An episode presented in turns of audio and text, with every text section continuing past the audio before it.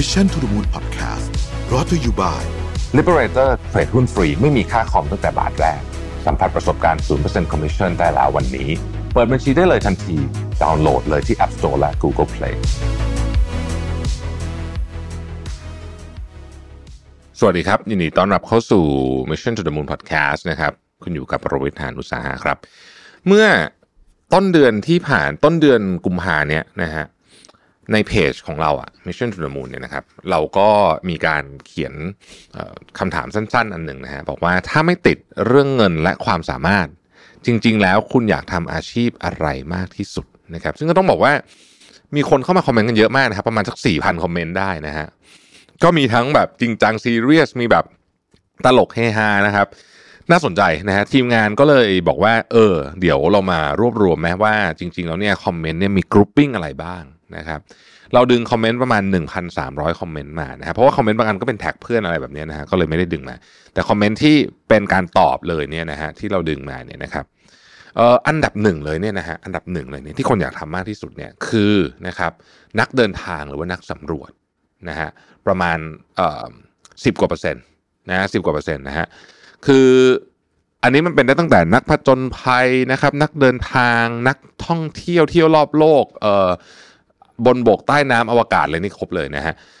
นอกโลกก็มีนะครับแล้วก็เนี่ยอะไรที่มันเกี่ยวกับอารมณ์ประมาณคล้ายๆแบบนี้จริงๆแล้วเนี่ยสมมุติว่านักเดินทางเนี่ยนะฮะคนที่ทำเหมือนกับเป็น travel เอ่อ blogger อย่างเงี้ยก็ถือว่าเป็นนักเดินทางนะเออประเภทหนึ่งได้เนี่ยนะครับก็คือกลุ่มที่หนึ่งนะฮะเยอะที่สุดนะครับผมคิดว่าการเดินทางกับมนุษย์อะมันเป็นการสร้างประสบการณ์ที่ยอดเยี่ยมอยู่แล้วนะเราถึงชอบไปเที่ยวไงนะฮะผมเองก็คิดว่าอันนี้ถ้าถ้าถามผมก็เป็นอันนึงที่ผมอาจจะตอบนะฮะแต่เดี๋ยวเราไปฟังก่อนว่าสิบอันดับมีอะไรบ้างนะครับอันดับที่สองเป็นอาชีพตระกูลวิทยาศาสตร์เออน่าสนใจนะอันนี้ก็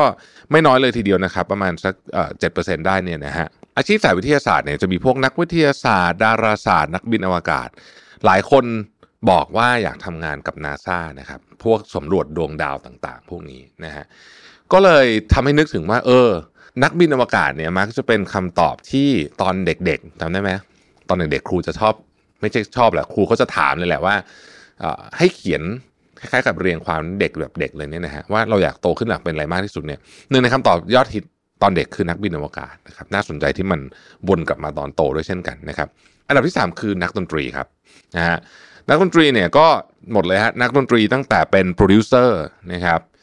ไปจนกระทั่งถึงนักร้องนะครับเป็นดีเจเป็นนักเปียโนเป็นอะไรแบบนี้เป็นต้นนะครับอันดับที่สี่คือเกษตรกรฮะนะครับปลูกผักทำฟาร์มแบบเอ่อเลี้ยงสัตว์อยู่บ้านอะไรแบบนี้นะฮะคือกลุ่มนี้เวลาไปอ่านคอมเมนต์เนี่ยเราจะให้ความรู้สึกว่าจริงๆเขาอาจจะชอบชีวิตที่สงบแล้วก็รู้สึกว่าหนึ่งในการทำทำให้ชีวิตมันเรียบง่ายหรือสงบคือการไปทำฟาร์มอยู่ต่างจังหวัดอะไรประมาณนี้นะฮะถ้าท่านผมไปดูเนี่ยนะครับข้อที่ห้าคือเลี้ยงสัตว์นะฮะอันนี้เลี้ยงสัตว์เนี่ยก็ก็เลี้ยงแบบทำเป็นอาชีพเลยก็อาจจะไม่ใช่เป็นเฉพาะสัตว์ของตัวเองก็ได้นะครับเลี้ยงรับเลี้ยงสุนัขเลี้ยงนู่นเลี้ยงนี่ไปจนกระทั่งเลี้ยงแพนด้าก็ยังมีนะครับอันดับที่หกคือครูครับอ่านะฮะข้อนี้น่าสนใจมากเพราะว่าหลายท่านที่ระบุมาเนี่ยบอกว่าไม่ได้แค่อยากเป็นครูเฉยๆแต่อยากไปช่วยเด็กๆที่ได้รับโอกาสทางการศึกษาน้อยนะครับเช่นอยู่ในพื้นที่ห่างไกลอยู่ในโรงเรียนที่อาจจะทรัพยากรไม่พอซึ่งประเด็นเนี้ยน่าสนใจเพราะว่าแปลว่าคนเข้าใจหรือว่าเห็นปัญหาเรื่องนี้เยอะปัญหาเรื่องความเหลื่อมล้ำทางการศึกษาในประเทศไทยซึ่งเราพูดเรื่องนี้กันบ่อยเหมือนกันนะฮะว่าโอ้โหประเทศไทยนี่อภิมหาสุดๆของความเหลื่อมล้ำด้านการศึกษาซึ่งเป็นพื้นฐานสำคัญมากในการที่จะบอกว่าเด็กคนนั้นเนี่ยจะเติบโตขึ้นมาแล้วเขามีอาวุธเยอะขนาดไหนนะครับในการเข้ามาต่อสู้กับการโลกในการทำงานโอกาสทางการศึกษาสำคัญมากผมผมเน้นคำว่าโอกาสเลยนะเพราะว่าคือมันจะเกิดอะไรขึ้นเนี่ยมันไม่มีใครรู้แต่การเพิ่มโอกาสให้กับคนนะฮะจะทำให้เขาเนี่ยมีมีแนวโน้มแล้วกันที่ปลายทางมันจะดีขึ้นแน่นอนมันไม่มันไม่มีอะไรการันตีแต่โอกาสเป็นเรื่องสำคัญปัจจุบันนี้เด็กจำนวนมากในประเทศไทยไม่ได้รับแม้แต่กระทั่งโอกาสนะครับไม่ต้องพูดถึงว่าจะตั้งใจเรียนหรือเปล่านะคือโอกาสจะไม่มีจะเรียนนะฮะอันดับที่เจ็ดครับอยากทำร้านกาแฟคาเฟ่เบเกอรี่ตระกูลแบบนี้นะครับซึ่งหลายคนก็อาจจะทำอยู่แล้วด้วยนะตอนนี้นะฮะผมมี น้องที่เคยทำงานด้วยกันมานานนานมากแล้วเนี่ยนะฮะเขาก็ไปเปิดคาเฟ่ซึ่งเป็นคาเฟ่ที่น่ารักมากนะฮะยังไม่มีโอกาสไปเลยแต่ว่าน่ารักมากเลยนะเห็นในรูปแล้วก็แล้วเขาก็บอกว่าเขาแฮปปี้ดีนะกับการที่ทำร้านเนี่ยแล้วเขารู้สึกว่ามันเป็นชีวิตแบบที่เขาอยากได้นะครับข้อที่แปดคือเชฟและนักชิมนะฮะจริงๆไม่เหมือนกันเลยนะคือเชฟคือทำอาหารให้คนอื่นกินนักชิมกินชิมอาหารของคนอื่นใช่ไหมฮะแต่ว่าผมรวมมาด้วยกันแล้วกันเพราะว่ามันเป็นความชื่นชอบด้านอาหารบางคนก็ก็อาจจะอยากทำบางคนก็อาจจะชอบกินอะไรแบบนี้เป็นต้นนะครับข้อที่เก้าคือบุคลากรทางการแพทย์นะฮะหมอพยาบาลอะไรอย่างเงี้ยนะครับจิตแพทย์นะครับเอ่อข้อที่สิบคือนักนอนมืออาชีพนะฮะซึ่งมีคนคอมเมนต์นี้เยอะมากนะครับถึงติดท็อปสิบของเรานะฮะคือเหมือนกับเช่นเช่นแบบรีวิวเตียงนอนอะไรแบบนี้นะฮะหรือว่านอนเฉยๆก็ได้นะครับแบบคือมันเคยมีมันเคยมีคอนเทนต์อันนึงไม่รู้จำได้เปล่าที่บอกว่าหน่วยงานอะไรสักอย่างหนึ่งอะรับสมัครคนไปลองนอนอะนะฮะทำพวกแบบเทสเกี่ยวกับการนอนเนี่ยนะครับนอนเฉยๆก็ได้ตังค์อะไรประมาณนี้นะฮะอีกหนึ่งที่น่าสนใจนะครับก็จะมีนักโบราณคดีเจ้าหน้าที่ป่าไม้นักออกแบบโมเดลนะครับครูฝึกโลมาและอื่นๆอีกมากมายอันนี้อันนี้คือเราดึงมาจากแทบ หนึ่งพันสามร้อย คอมเมนต์นะฮะจริงๆมันมีอีกอะนะฮะแต่ว่าตอนนี้ก็ทีมงานก็บอกว่าเอาเอาประมาณนี้แล้วกันนะฮะแล้วผมเองก็ก็อยากแชร์ส่วนตัวเหมือนกันว่าจริงๆถ้าเกิดคือผมเนี่ยถ้าไม่ไม่ติดเรื่องอะไรเลยเนี่ยนะครับอยากเขียนหนังสือแบบจริงๆหลายก็เคยเล่าให้ฟังหลายทีแล้วเนาะในพอดแคสต์ว่าเอออยากเขียนแบบนิยายอยากเขียนอะไรเงี้ยก็คือไม่มีแรงกดดันเรื่องเงินไม่ไม่ต้องเอ่อสนใจว่าจะขายได้หรือเปล่านะฮะนั่นคืออาชีพที่อยากทำจริงๆนะครับทีนี้มันก็มีการสำรวจในทั่วโลกเลยนะครับว่าไอ้ Dream Job เนี่ยนะฮะของคนแต่ละพื้นที่นะฮะเป็นยังไงนะครับซึ่งเป็นการสำรวจโดย Remitly นะฮะซึ่งเขาก็พลอตออกมาเป็นเอ่อเป็นแผนที่โลกเลยนะฮะอาชีพในฝันเนี่ยนะครับอันดับหนึ่งเลยนะฮะอันดับหนึ่งนะครับยี่สิบห้าประเทศนะฮะคือนักบินนักบินเครื่องบินนะฮะไม่ไม่ใช่ไม่ใช่นักบินอวกาศนะนักบินเครื่องบินนี่แหละนะครับเป็นอันดับหนึ่งเลยนะฮะที่คนอยากทำในโดยเฉพาะในประเทศใหญ่ๆเช่นอเมริกาออสเตรเลียแคนาดานะฮะประเทศพวกนี้เนี่ยคนตอบนักบินเยอะมากนะครับอันดับที่สองนะฮะคือนักเขียนนะฮะอ่านักเขียนเนี่ยเป็นที่นิยมในแถบอินเดียนะครับประเทศแถบสแกนดิเนเวียนะครับแล้วก็หลายๆประเทศในแอฟริกานะครับอันดับที่สามคือนักเต้นนะฮะอันดับที่สี่คือยูทูบเบอร์อันดับที่ห้าคือ Entrepreneur ซึ่ง Entrepreneur อาจจะ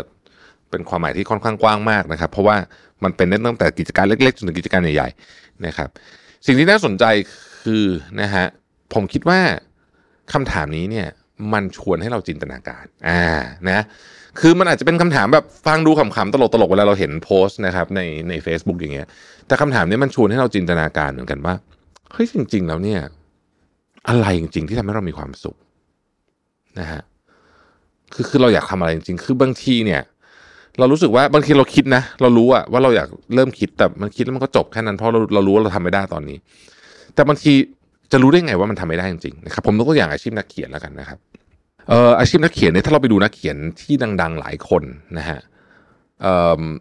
เขาไม่ได้เริ่มต้นจากการเป็นอาชีพนักเขียนนะครับบางคนเป็นทนายความนะฮะบางคนเป็นหมอก็มีนะฮะบางคนเป็นเอ่อผมเคยผมเคยอ่านเคสของคนหนึ่งเนี่ยเขามีอาชีพเป็นนักจัดกระดูกหรืออะไรก็ไม่รู้แล้วเขาเขียนนิยายดังมากแต่ผมลืมชื่อไปแล้วขออภัยจริงๆนะดังดังแบบเบสเซลเลอร์เลยเนี่ยนะเบสเซลเลอร์แบบนิวยอร์กไทม์เบสเซลเลอร์เลยเนี่ยนะฮะพอเขาคิดจริงๆอะว่าเขาอยากเป็นนักเขียนนะระหว่างนั้นเขาก็เลยเริ่มเขียนนะฮะแล้ววันหนึ่งพอมันเลี้ยงอาชีพได้เขาก็ลาออกมาทำอาชีพนั้นเต็มที่ผมว่าน่าสนใจเพราะบางทีเนี่ยเราเรารู้สึกว่าโอ้มันคงทำไม่ได้หรอกฉันจะเป็นนักเขียนได้ไงจริงๆความจริงก็คือว่า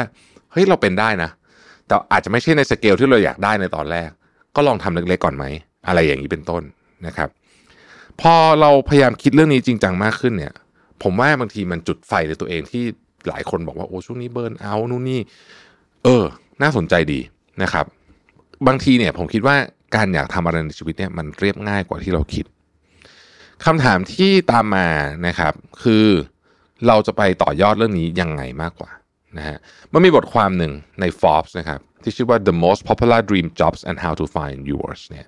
มีคำแนะนำหลายอันที่น่าสนใจผมก็เลยอยากจะมาแบ่งปันด้วยกันนะครับสำหรับคนที่ยังไม่ได้ตอบคำถามนี้กับตัวเองนะลองพอสแล้วก็ตั้งใจถามตัวเองว่าถ้าไม่ติดเรื่องเงินเรื่องความสามารถข้อจำกัดต่างๆเนี่ยอาชีพอะไรที่คุณอยากทำมากที่สุด นะครับพอได้คำตอบมาแล้วเนี่ยจากนั้นเราจะถามตัวเองว่าไอ้หัวใจหลักของอาชีพในฝันเนี่ยมันคืออะไรนะครับทำไมเราถึงอยากทำอาชีพนี้ลองแงะแบบนี้ดูนะฮะยกตัวอย่างสมมุติบอกว่าเราอยากเป็น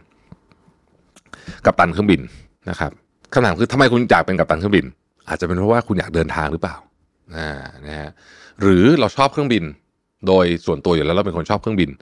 หรืออะไรนะครับพอค่อยๆแงะเนี่ยเราจะเริ่มเห็นเฮ้ยจริงๆมันมีอาชีพอื่นเหมือนกันนะที่มันอยู่ในแก่นเดียวกันนี้ที่เราพอจะทำได้เพราะอยู่การสมมติผมอยากสมมติว่าผมอยากเป็นกัปตันเครื่องบินเนี่ยนะฮะเออนี่ยากจริงเพราะว่ามันไม่สามารถแบบโอ๊ยเดี๋ยวเราลองทำเล่นๆดีกว่าได้นะครับเพราะว่าคุณจะเป็นกัปตันเครื่องบินคุณต้องไปเรียนคุณต้องสอบคุณโอ้โหเยอะแยะมากมายถูกไหมมันคืออาชีพอะจริงๆอะแต่เอ๊ะมันมีเอเซนส์อะไรในการเป็นกัปตันเครื่องบินที่เราสามารถถ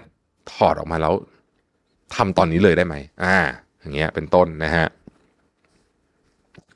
อันที่สองครับสมมติบอกว่าเราอยากเป็นนักเขียนทำไมถึงอยากเป็นนักเขียนนะอันนี้ผมพอตอบได้นะแต่ลองลองถามคนที่เป็นอยากเป็นนักเขียนดูนะครับเพราะเราอยากใช้ creativity ในตัวเราหรือเปล่าหรือเรารู้สึกว่าเวลาเราสื่อสารผ่านตัวอักษรเราสื่อสารได้ดีที่สุดหรือเราชอบบรรยากาศการทำงานที่เงียบสงบและได้อยู่กับตัวเองเพราะว่านั่นคือสิ่งที่นักเขียนทุกคนต้องทำก็คือมันต้องเงียบมันต้องมีความเงียบมีความสงบมีความการอยู่กับตัวเองมันต้องเหมือนจมอยู่ในโลกอันเนี้ยมันถึงจะเขียนได้ใช่ไหมฮะนี่แหละคือเราต้องค่อยค่อยขุดดูนะครับถ้าอยากเป็นนักชิมถ้ามองผิวเผินจะบอกว่าเฮ้ยเพราะเราเป็นคนชอบกินอาหารแต่ว่าจริงๆแล้วเนี่ยมันเป็นเพราะว่าเรารู้สึกว่าอาหารมันเป็นศิลปะหรือเปล่าอ่าสมมุตินะฮะอันนี้อันนี้ลองไปลองไปโยนคำถามได้นะครับจากนั้นลองถามตัวเองต่อว่าเราจะหล่อเลี้ยงหัวใจหลักเรื่องนี้ไว้ได้ยังไงมันเป็นคำถามที่สำคัญเพราะอย่างที่ผมบอกสมมติผมอยากเป็นนักบินเฮ้ยมันไม่ได้ทำอันนี้มันทำมันมันทำยากนะฮะคือชีวิตจริงมันไม่ได้ง่ายขนาดนั้นนะครับดังนั้นเนี่ยเอ๊ะเราจะหล่อเลี้ยงหัวใจหลักเนี้ยไว้ได้ยังไงนะครับหากหัวใจหลักของการเป็นนักเขียนก็ได้นะฮะสมมติหัวใจหลักการเป็นนักเขียนของเราคือการชอบสื่อสารผ่านตัวอักษรนะครับลองเริ่มจากเล็กๆดูไหมนะครับลองเริ่มจากเขียน Twitter ก็ได้นะครับเล็กมากอันนี้คือคือแบบง่ายที่สุดละนะฮะหรือโพสต์ใน Facebook หรืออะไรอย่างเงี้ยเขียนบล็อกได้ไหมนะครับสมมุติว่าเราบอกว่าออกหนังสือโอ้โหมันยากมากเลยเนี่ยนะฮะก็อย่าเพิ่งไปโฟกัสตรงนั้นก็เริ่มเขียนจากสิ่งที่เราชอบก่อนซึ่งนี่คือสิ่งที่ผมทำเลยตอนที่ผมก่อนที่ผมจะออกหนังสือเล่มแรกไม่แน่ใจหลายท่านอาจจะลืมไปแล้วเล่าให้ฟังอีกทีนึงผมเริ่มเขียนบล็อกก่อนนะครับแล้วก็มีบรรณาธิการของสำนักพิมพ์ท่านนึงอะมาเห็นบล็อกเนี้ยแล้วก็ชวนผมไปออกหนังสือนี่คือเรื่องจริงเลยนะมันเกิดขึ้นแบบนี้เลยนะฮะแล้วหนังสือเนี่ยเออแอบโฆษณานิดนึงผมก็เขียนมาตลอดแล้วนี่เล่มที่สิบเอ็ดตอนนี้เสร็จเรียบร้อยแล้วคือปิดเรียบร้อยปิดต้นฉบับแล้วนะฮะกำลังเข้าสู่กระบวนการละเพราะฉะนั้นเนี่ยสิบเอ็ดเล่มที่ผ่านมาเนี่ยมันเริ่มต้นจากการเขียนบล็อกจริงๆนะครับไอ้ก้าวเล็กๆพวกนี้เนี่ยนะครับมันอาจจะเป็นจุดเริ่มต้นของสิ่งที่เราอยากทำจริงก็ได้หรืออย่างน้อยที่สุดเนี่ยมันก็ช่วยสปาร์กจอยในชีวิตเรานะฮะขอยิ้มคำพูดอันนี้มาหน่อยนะฮะมันสปาร์กจอยนะครับอีกอันนึงคือถ้าเกิดว่าเราสนใจเรื่องอะไรเราต้องเอาตัวเองไปอยู่ตรงนั้นนะครับเช่นคอยรับข่าวสารที่เราชอบเกี่ยวกับเรื่องนี้ไปอยู่ในคอมมูนิตี้ของเขานะฮะไปอยู่ในกลุ่มของเขานะฮะถ้ามีโอกาสเนี่ยบางทีเราอาจจะไปเห็นเรื่องอะไรที่เราไม่เคยนึกถึงกันได้เพราะอ้าวมันทำแบบนี้ได้ด้วยเหรอเช่นหนังสือก็ออกเป็นอีบุ๊กได้นี่ไม่เห็นต้องออกเป็นเล่มๆเลยง่ายกว่าเยอะอะไรแบบนี้นะฮะจริงๆแพลตฟอร์มอย่าง ลิงก์อิน ก็มีประโยชน์นะฮะเพราะว่าส่วนใหญ่เนี่ยเขาจะบอกการเรียนบอกคอร์สที่เรียนบอกบอกประวัติการทำงานอะไรอย่างเงี้ยใช่ไหมแล้วถ้าเกิดว่าเราชอบคนเนี้ยเราก็สามารถไปดูเลยว่าอ๋อเขาไปเรียนคอร์สนี้มาอะไรอย่างงี้นะครับที่สำคัญคือถ้ามีโอกาสได้เรียนรู้ในฐานะอินเทอร์เนี่ยจะดีมากเลยเพราะว่าเวลาเราเรียนรู้ในฐานะอินเทอร์เนี่ยนะฮะมันจะเป็นฟีลลิ่งอีกแบบนึงผมคิดว่าเป็นเป็นฟีลลิ่งที่ดีนะครับเพราะว่ามันจะได้ลองทำจริงๆเราจะได้รู้ว่าชอบหรือเปล่าพี่ปิ๊กที่เราทำงานด้วยกันเนี่ยพี่ปิ๊กทัศภาคเนี่ยนะฮะแกเคยพูดไว้หนึ่งผมชอบบอกว่าถ้าเกิดคุณอยากเปิดร้านกาแฟเนี่ยให้ลองไปเป็นอินเทอร์ที่ร้านกาแฟก่อนแล้วคุณจะได้รู้ว่าคุณอยากเปิดจริงป่ะเพราะมันมีงานหลายอย่างที่อยู่ในร้านกาแฟที่คุณอาจจะไม่มองไม่เห็นข้างหน้าด้วยนะฮะนั่นแหละมันก็สามารถที่จะช่วยตอบเราได้นะครับพอย้อนคิดไปเนี่ยในชีวิตมีหลายอย่างที่เราอยากทำแต่เราคิดว่าเฮ้ยมันเป็นไปไม่ได้หรอกนะฮะแต่จริงเนี่ยมันทำได้ถ้าเกิดว่าเราวางแผนให้ดีพอคีย์เวิร์ดมันอยู่ที่การวางแผนนะครับงานในฝันของเราก็อาจจะเป็นไปได้หรืออาจจะเป็นไม่ได้ก็ก็ไม่รู้นะไม่รู้เหมือนกันนะฮะแต่ถ้าเรามีภาพแล้วเราลองเริ่มทำดูเนี่ยนะครับบางทีวันหนึ่งเราจะได้ทำสิ่งที่เราเขียนไว้ก็ได้นะว่าเราอยากทำจริงๆขอบคุณที่ติดตาม Mission to the Moon นะครับแล้วพบกันใหม่พรุ่งนี้สวัสดีครับ Mission to the Moon Podcast Presented by Liberator เทรดหุ้นฟรีไม่มีค่าคอมตั้งแต่บาทแรกสัมผัสประสบการณ์ ศูนย์เปอร์เซ็นต์ Commission ได้แล้ววันนี้เปิดบัญชีได้เลยทันที ดาวน์โหลดเลยที่ App Store และ Google Play